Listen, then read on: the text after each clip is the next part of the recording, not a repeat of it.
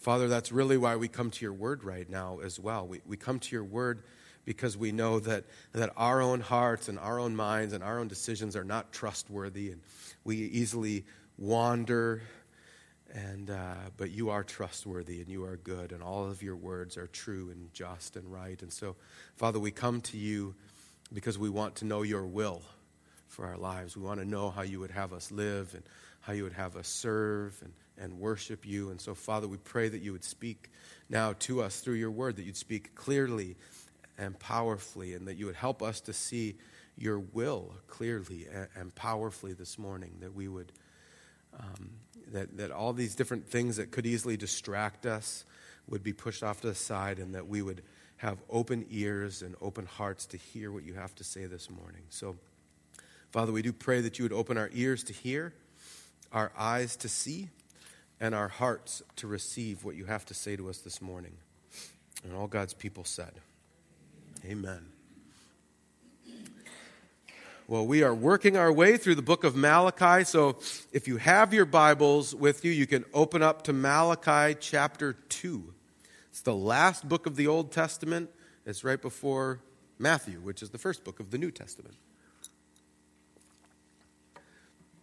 And I kind of warned us already after we did the first sermon. Uh, the book of Malachi is pretty intense. And he doesn't, he, Malachi as a prophet doesn't mince words. And of course, the Lord is speaking through Malachi. And so when the Lord is speaking through Malachi, he doesn't mince words either. And there's a few part, parts of this morning's passage I think makes us, it made me squirm a little bit, um, and it should make us squirm, and yet it's important to remember that this is, this is important. So we're going to read Malachi 2, verses 1 through 16, and I'm going to have to turn around and read it off of the screen behind me. Now, this admonition is for you, O priests. If you do not listen, and if you do not set your heart to honor my name, says the Lord Almighty, I will send a curse upon you and I will curse your blessings. Yes, I've already cursed them because you have not set your heart to honor me. Because of you, I will rebuke your descendants. I will spread on your faces the offal, or the dung, from your festal sacrifices, and you will be carried off with it. You will know that I have sent you this admonition so that my covenant with Levi may continue, says the Lord Almighty. My covenant was with him, a covenant of life and peace, and I gave them to him. This called for reverence, and he revered me and stood in awe of my name. True instruction was in his mouth, and nothing was false, nothing false was found on his lips. He walked with me in peace and uprightness and turned many from sin. For the lips of a priest ought to preserve knowledge. And from his mouth men should seek instruction, because he is the messenger of the Lord Almighty. But you have turned from the way, and by your teaching have caused many to stumble. You have violated the covenant with Levi, says the Lord Almighty.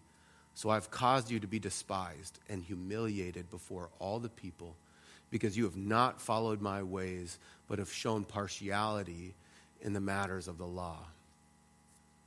Have we not all one Father? Did not one God create us? Why do we profane the covenant of our fathers by breaking faith with one another? Judah has broken faith. A detestable thing has been committed in Israel and Jerusalem.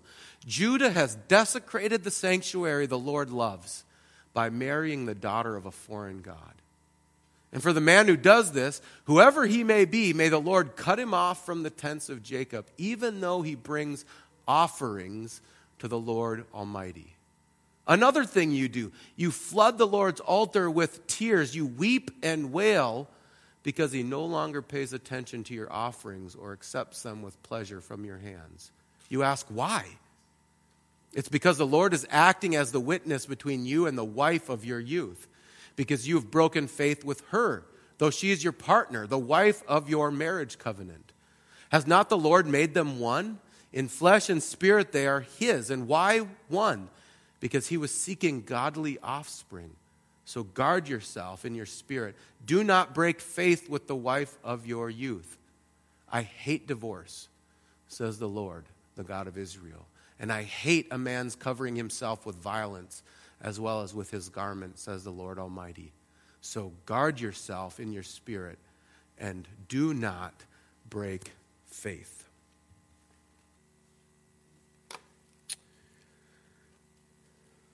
No mincing words.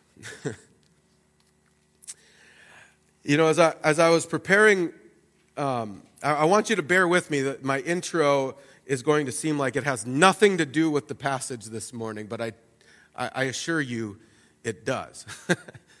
um, the, one of the, there was a story I came across this week that I saw in a completely different light than I've ever seen before, and that's saying a lot when your job is literally to study the Bible. Um, but I came across the story that I, I, most of you probably know the story of Balaam, right? And so I'm sure most of you know Balaam, and, and most of the kids actually know Balaam's donkey more than they know Balaam, right? Um, but but the and they know the donkey because the donkey ends up speaking in, to Balaam, right?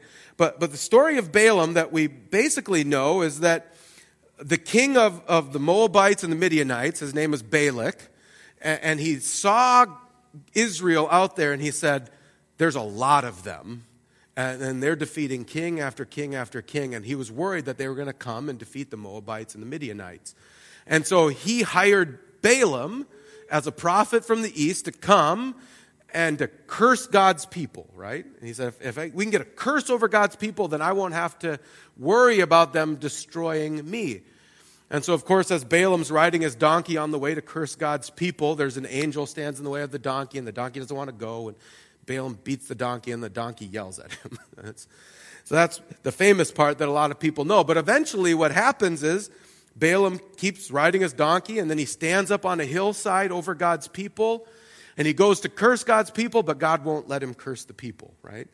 Every time Balaam, Balaam stands up to curse God's people, a blessing comes out of his mouth over God's people, and it happens over and over again.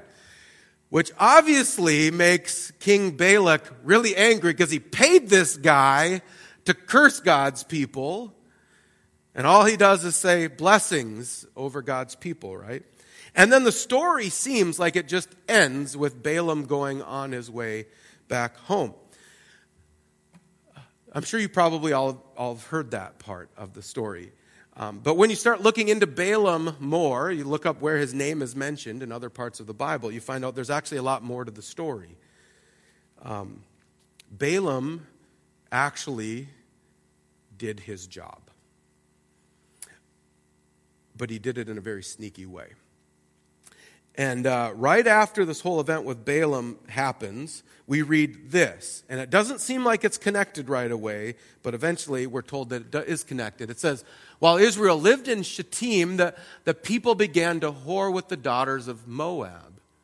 These invited the people to the sacrifices of their gods, and then the people ate and bowed down to their gods. So Israel yoked himself to Baal of Peor, and the anger of the Lord was kindled against Israel. And so what happened was the people of God started chasing after these, and it has nothing to do with mixing races, okay? I, always want to make sure that that's clear. That's not, when it, the, the problem with marrying foreign women is not that mixing of races, it's, it's marrying people who do not worship the same God as you because what ends up happening is, is you end up worshiping their God. And, and, the people of God turned from worshiping God and turned to worshiping idols, and then a curse came upon them and ended up 24,000 people were killed. Now, it may not seem to have anything to do with Balaam, except for later on in Numbers, this is what we read. Moses said to them, Have you let the women live? Behold, these women, these Moabite women, on Balaam's advice, caused the people of Israel to act treacherously against the Lord in the incident of Peor and so the plague came against the congregation of the Lord. And what I found interesting in reading that, and that actually comes up in a few other places in the Bible, Um, what do you do, right? Balaam was hired to do a job. He was, he was hired to come and bring a curse upon God's people, but he was prevented from carrying out that job. So, what do you do? Will you devise a plan so that God's people would bring that curse on themselves? Right? Balak, king of the Moabites, king of the Midianites, was worried because God's people were so large. He was worried that they wouldn't be able to defeat them. So he hired Balaam to come in and do something so that the population of Israel would shrink. He couldn't do it. So what does he do? He comes up with a plan so that God's people bring a curse on themselves that would cause a plague that would cause 24,000 of them to die. And what was his plan? He said, told the Moabites and Midianites, send your women in. The men will chase after them. And then they'll turn away from God. They'll become unfaithful. And then God will curse them. And Balaam's plan worked perfectly, led God's people astray. And, and it, it caused a plague where it says 24,000 people died. And, and it's to tell us that this isn't just a small thing. And and why am I talking about this? Because this, you know, happened way back in Numbers, and now we're at, that's like the beginning of the Old Testament. Now we're at the end of the Old Testament in Malachi. And I'm talking about because the same thing's happening again. Not necessarily Balaam's not around doing it, but God's people are wandering away from him, and a lot of it has to do with marriage. And, and it's really this tale that happens over and over in Scripture. It happens here in Numbers. Um, remember Solomon? What happened to Solomon? Married a bunch of women who worshiped other gods, and his heart was taken away right with them, right? What happened with Ezra and Nehemiah? They come out of, they come out of the exile, they rebuild the temple, they, they rebuild Jerusalem, they rebuild the walls around Jerusalem, and what happens? They end up running off, worshiping other gods. And now it's happening again. It just kind of keeps happening over and over again. And God's people seem to think this is not a big deal. Even though God keeps saying, this is a big deal. And Malachi's sent as a prophet to, to speak to God's people as he sees this going on. And he asks, he asks, it's a really powerful question right in the middle. He says, Have we not one Father? Has not one God created us? Why are we faithless to one another, profaning the covenant of our fathers? And, and really, under that question is, is another question. He's not just saying, Why are we faithless to one another? but he's saying, Why are we faithless to our God? And what he's trying to point out is this kind of absurdity that, that we have in ourselves to be faithless to our God. He's saying, Don't we have just one Father? Shouldn't it be easy for us to, to listen to Him, to trust Him, to follow Him? And he says, Don't we have one God who created us? Isn't this the God that came to, to Abraham and said, I will make you a people? and I'll bless you and I'll make you a blessing. Why is it hard for us to listen to him, right? Isn't this the same God that, that delivered us from slavery in Egypt and, and fed us in the wilderness and brought us into the promised land and, and rescued us from exile? And isn't this the same God that gives us life and breath and, and everything? And Malachi is going, why is it so hard for us to listen to him, to trust him, or to be faithful, right? To not be faithless, to, to listen. Um, why is it so hard for us to be faithful to a faithful God? Right? Or why, why you know, we sang earlier, um, prone to wander, Lord, I feel it prone to leave the God I love. Um, that's been the story of God's people from Genesis 3 on right down into our own lives this morning, right? When we're honest, every time I sing that line, I think, yep, prone to wander.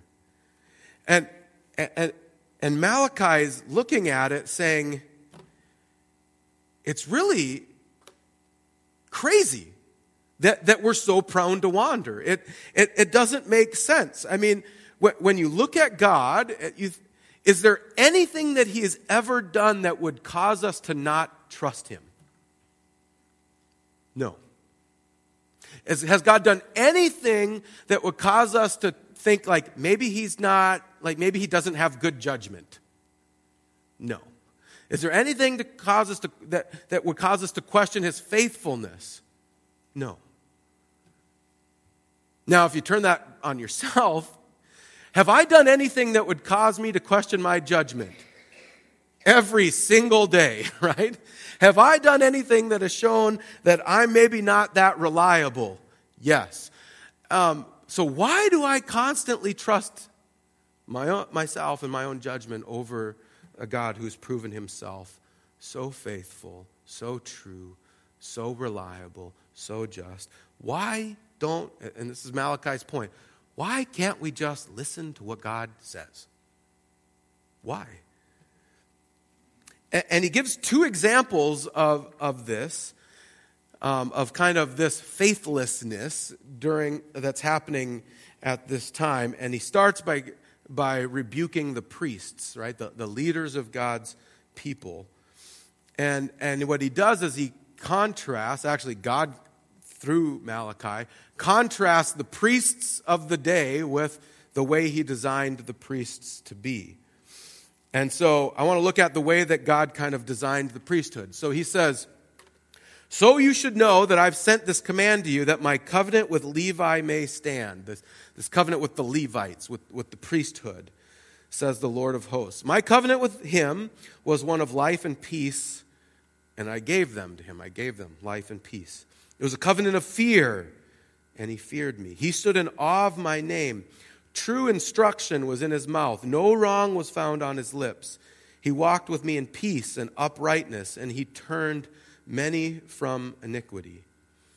For the lips of a priest should guard knowledge, and people should seek instruction from his mouth, for he is the messenger of the Lord of hosts. Right, this is the picture God is saying. This is how I designed the priesthood to be. It was, a, it was this covenant of life and peace. They were supposed to bring life and peace to the people, like my life and peace through them to the people. And God said, and guess what? I did it. I gave it to them. And it was a, it was a, it was a covenant of fear, like a real, true, godly fear. Not always, it's hard to explain the fear of God, and I don't have time to get into that, but a godly fear and God said, and they feared me in a, in a good, godly way. They, it was a, a covenant of awe, and they were in awe of me. And he said, the priests actually walked and lived in uprightness and holiness. And he actually says they walked with him, which is only said of a couple of people in the Bible that they walked with God. He said, true instruction was on their mouth. They, they spoke good words and they guided God's people into life and holiness and, and righteousness. And because they guarded knowledge, which means they didn't just teach what was right, but they also corrected what's wrong. They guarded it, they protected it. Then people came to them, to the priests, for instruction and guidance. And, and the priests said they turned many people from their sin and iniquity and set their feet on the path of righteousness and peace and life. That was what the priests did. That's what God designed them to do, and it was beautiful. But then God says, here's his description of the priests with Malachi. He says, But you, priests, you've turned aside from the way.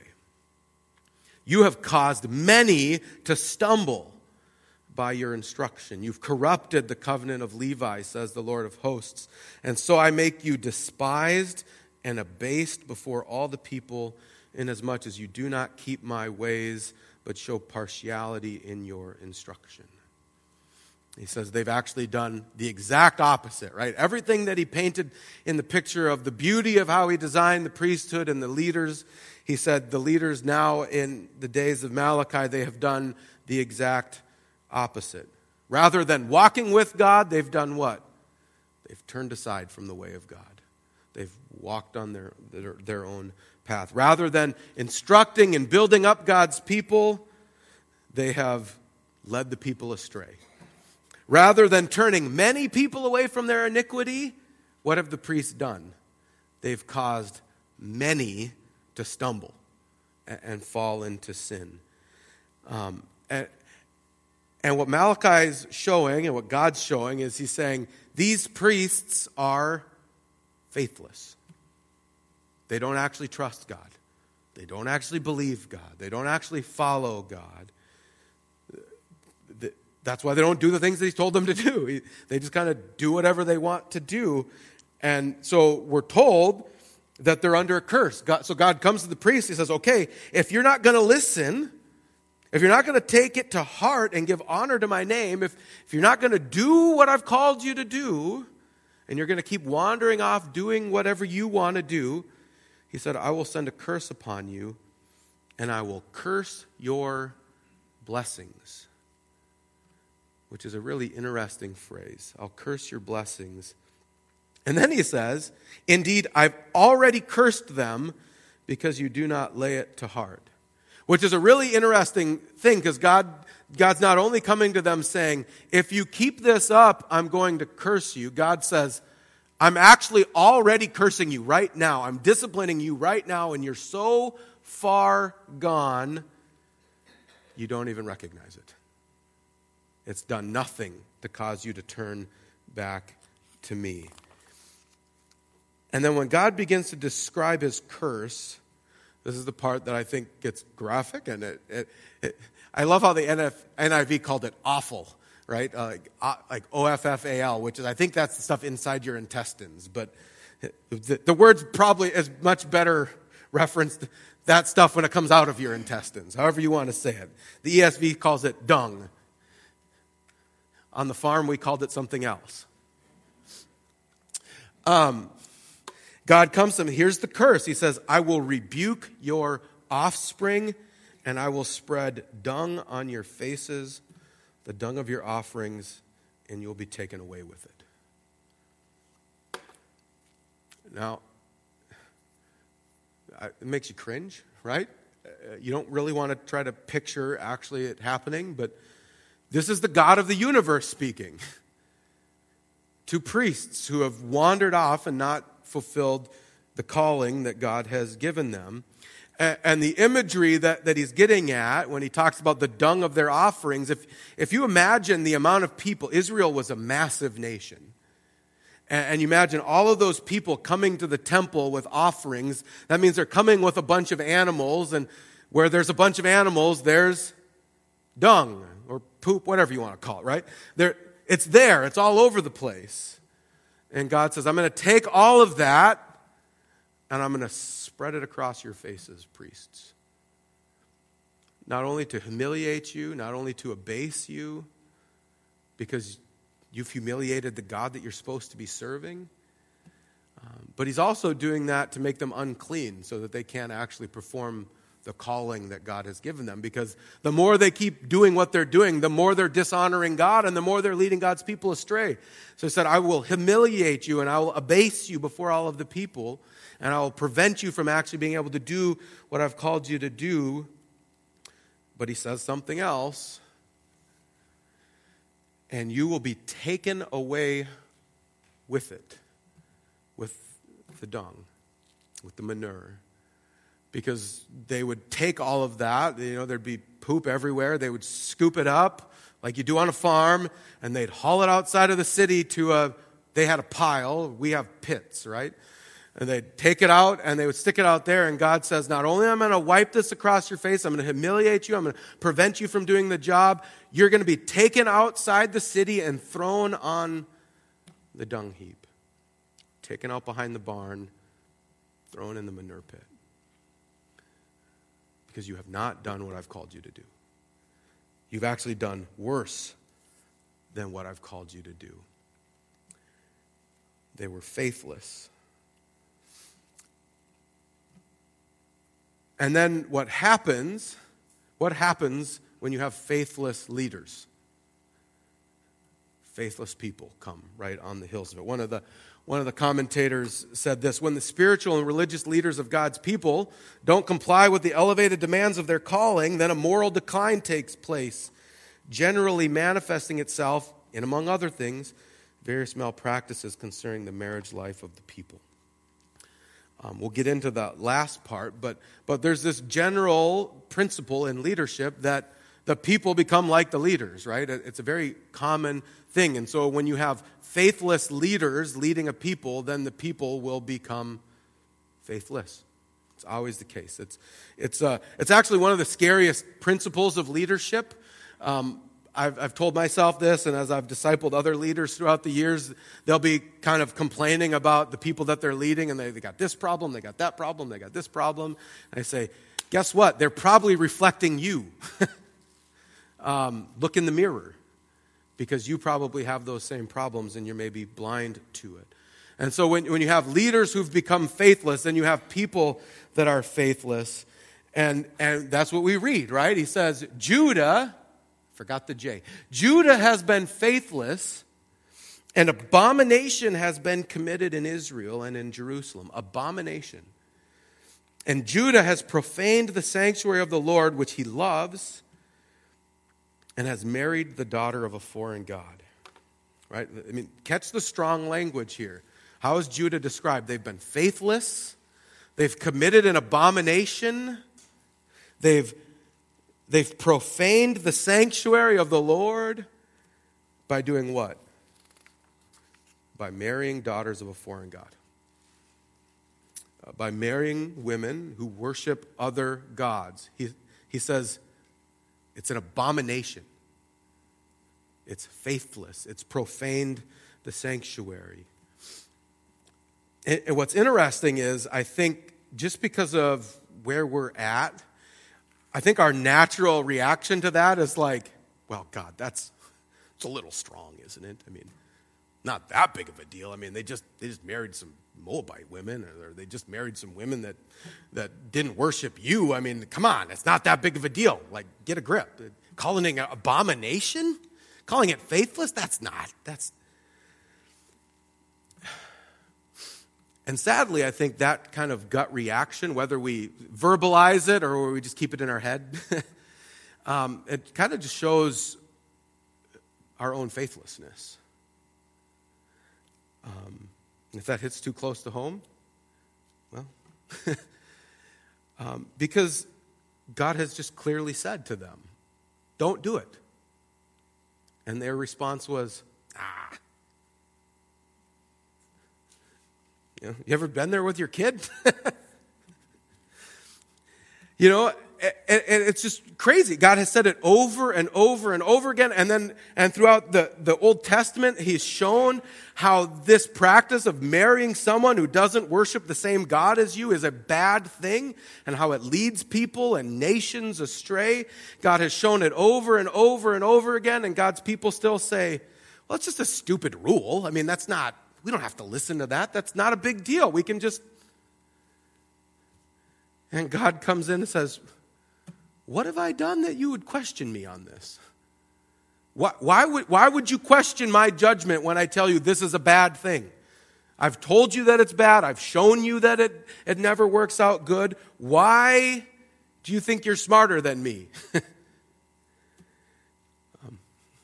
or the bigger question that, that Malachi asks why do you think you would question the God who created the universe and you on this issue?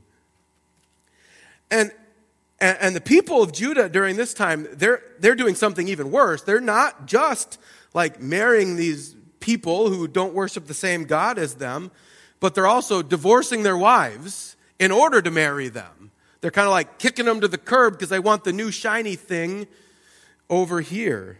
And so we read because the Lord was a witness between you and the wife of your youth, to whom you have been faithless to your wives. So they're being faithless to their God and they're being faithless to their wives and everyone around you. Though she's your companion and she's your wife by covenant, for God made you one. I didn't put that in there. The man who does not love his wife but divorces her, says the Lord, the God of Israel, covers his garment with violence, says the Lord of hosts.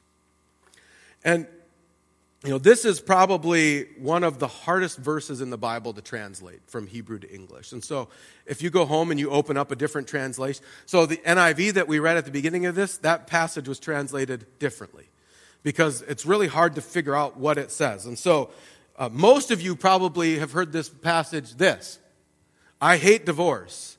Thus says the Lord God of Israel. And I'm not enough of a Hebrew scholar to tell you which translation is better than the other. I, I tried, and guys way smarter than me said, I don't know.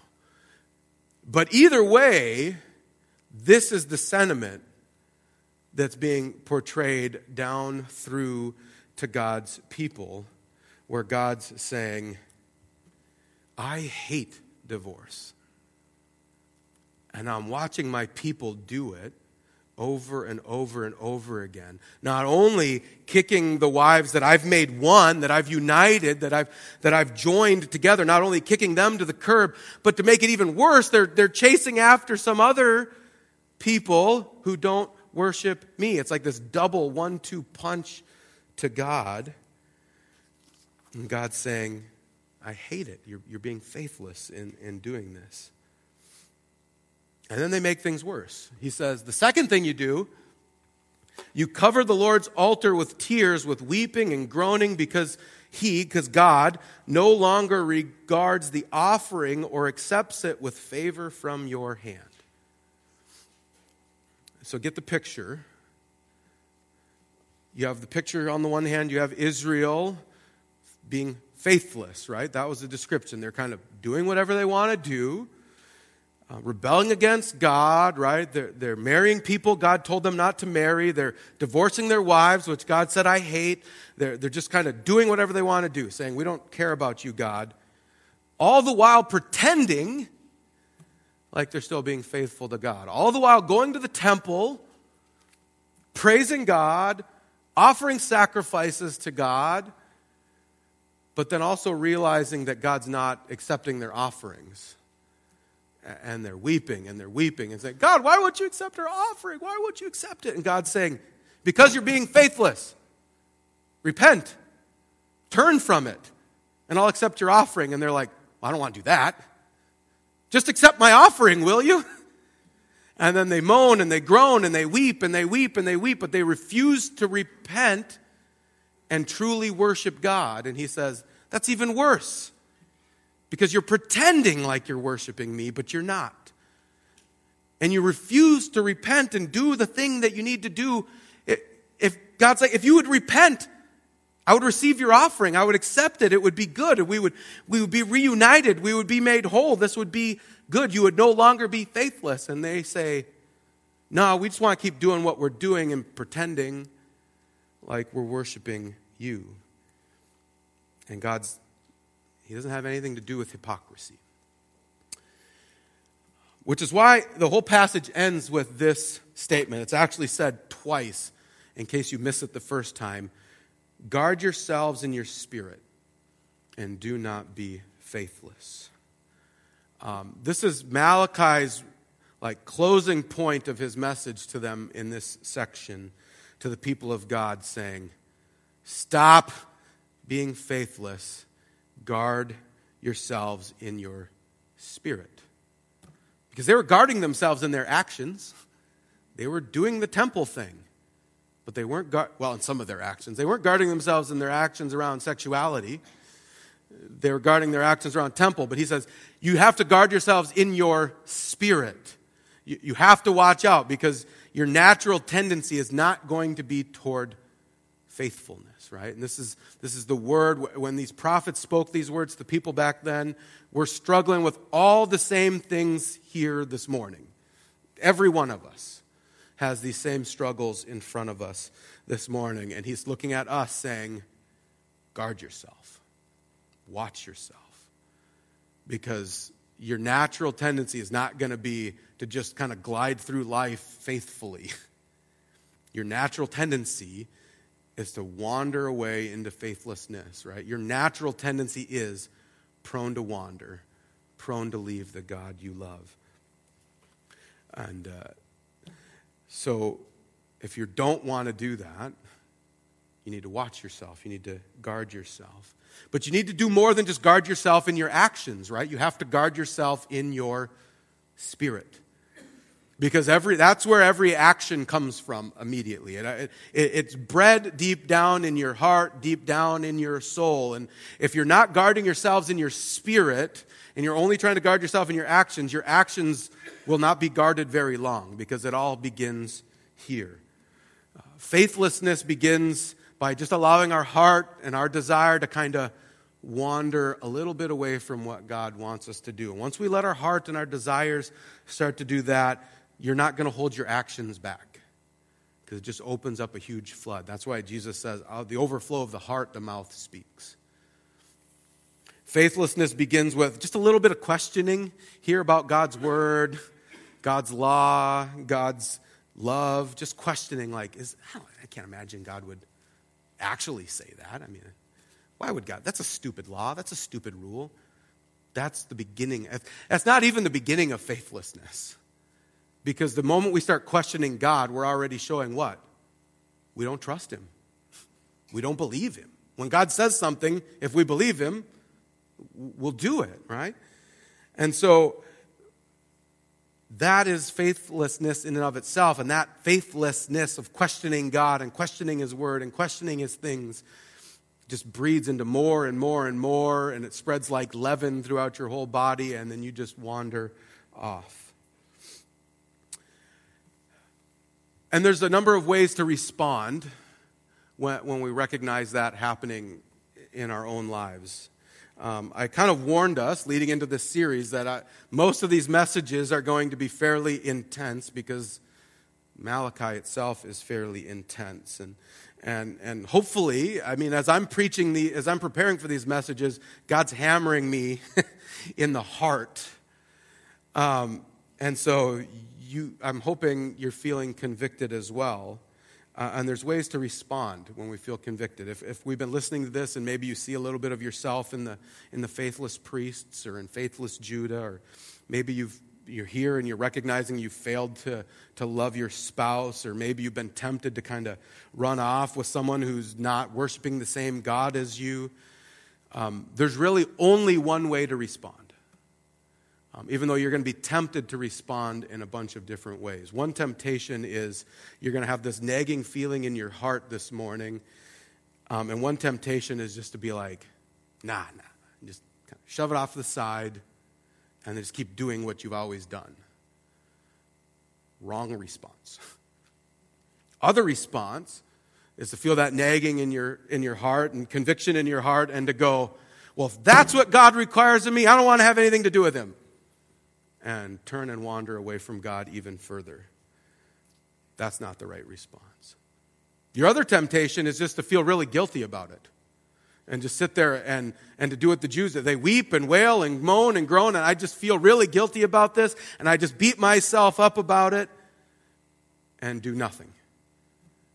That's also not the right response. You, you can't atone for your own sin in that way. The only proper response when God brings conviction to your heart. The only response that will truly bring you blessing and freedom is to repent. To repent, to turn away from that faithlessness, and then grab hold of Jesus Christ with a true faith and trust Him and say, I'm sorry, I, messed up. I, this is not what I intended to do. I got here and, and I'm turning from that. Help me, save me, and Jesus will cleanse you. He'll renew you. He'll, he'll cleanse all of that faithlessness of your past. He'll cleanse all of the faithlessness of your present. Uh, but he'll do more than that. It says he, he redeems you, he renews you, he makes you a new man, a, a new woman. He, he fills you with the Holy Spirit, which gives you power and strength to begin to live faithfully, to walk in freedom, to receive God's blessing. Um, it's the only way to do that. And, and the reality is that's true of you if, if you did that 20 years ago to become a Christian, or if this is your first time hearing this and you're thinking of becoming a Christian today. Because um, the life of a Christian is one where you are daily, sometimes some of us, hourly, minute, repenting of our sin and embracing Christ in faith. It's a daily renewal thing. It's not a once and done, like, well, I did that 20 years ago. No, you need to do it every moment of every day because you're still prone to wander. And so every day of life you say, shoot, I spoke like that again. Sorry, forgive me. And he says, yep, get up. Now go again, and then you mess up again. And it's that life. That's the only way. You can't do it on your own. You try to dig yourself out of that pit, you dig yourself further and further and further in. You need Jesus Christ. And that's that's the whole point of this season of Lent is to, to really focus us in on, on not, ju- not even the life necessarily of Jesus Christ, but his death and his resurrection for the forgiveness of our sins and for the new life that comes into each one of us. And it's a reminder that we need that, all of us. Because all of us are prone to wander off like those priests. We're prone to wander off like Judah. We're prone to get ourselves in situations where we find ourselves under the very curse of God and we can't get ourselves out of it apart from Jesus Christ. Um, and so we, we need him. We need to look to him. We need to repent. We need to embrace him by faith and then walk in that faith, obey him, and obey the God who created us, and obey the Father who watches over us and loves us. Let's, let's come to God in prayer. Heavenly Father, we uh, come before you so thankful again that you're our God. We, we look at the, the history of your people wandering off so many times, uh, so faithless to you, uh, constantly leaving and forsaking you, Lord. And we, we recognize that, that you could have easily thrown your people off and started afresh, but, but you haven't because you're faithful. And Father, we look at our own lives and, and how often we, we wander off and wander astray and try to do things our own way and act like we're smarter than you. And Father, we come to you, we just confess this morning. We, we take this opportunity right now, this morning, to repent, to confess of our own faithlessness, to confess of all the ways that we've turned away from you, gone astray, gone off and done our own thing, and not actually trusted you. Father, we confess that to you this morning. We, we repent of that this morning. And Father, we ask that you would forgive us and that you'd cleanse us and that you'd redeem us and, and restore us. And Father, we pray that you'd send us a, another measure of your Holy Spirit in us to, to give us strength and to give us wisdom, to give us guidance so that we could walk in this life in a way that, that brings glory and honor to you, in a way that brings your blessing um, down upon us. And so, Father, renew us and restore us, and may you be glorified through the way we live and act and speak, but even more importantly than all of those, um, kind of underneath all of those, May you be glorified by the way that we worship you. Not just here on a Sunday morning, but the way we worship you as we raise our families and as we go to work and as we interact with people out in the community, Father. May that be a pleasing and acceptable offering to you. May you receive it because we've trusted in you through your Son, Jesus Christ. And all God's people said, Amen.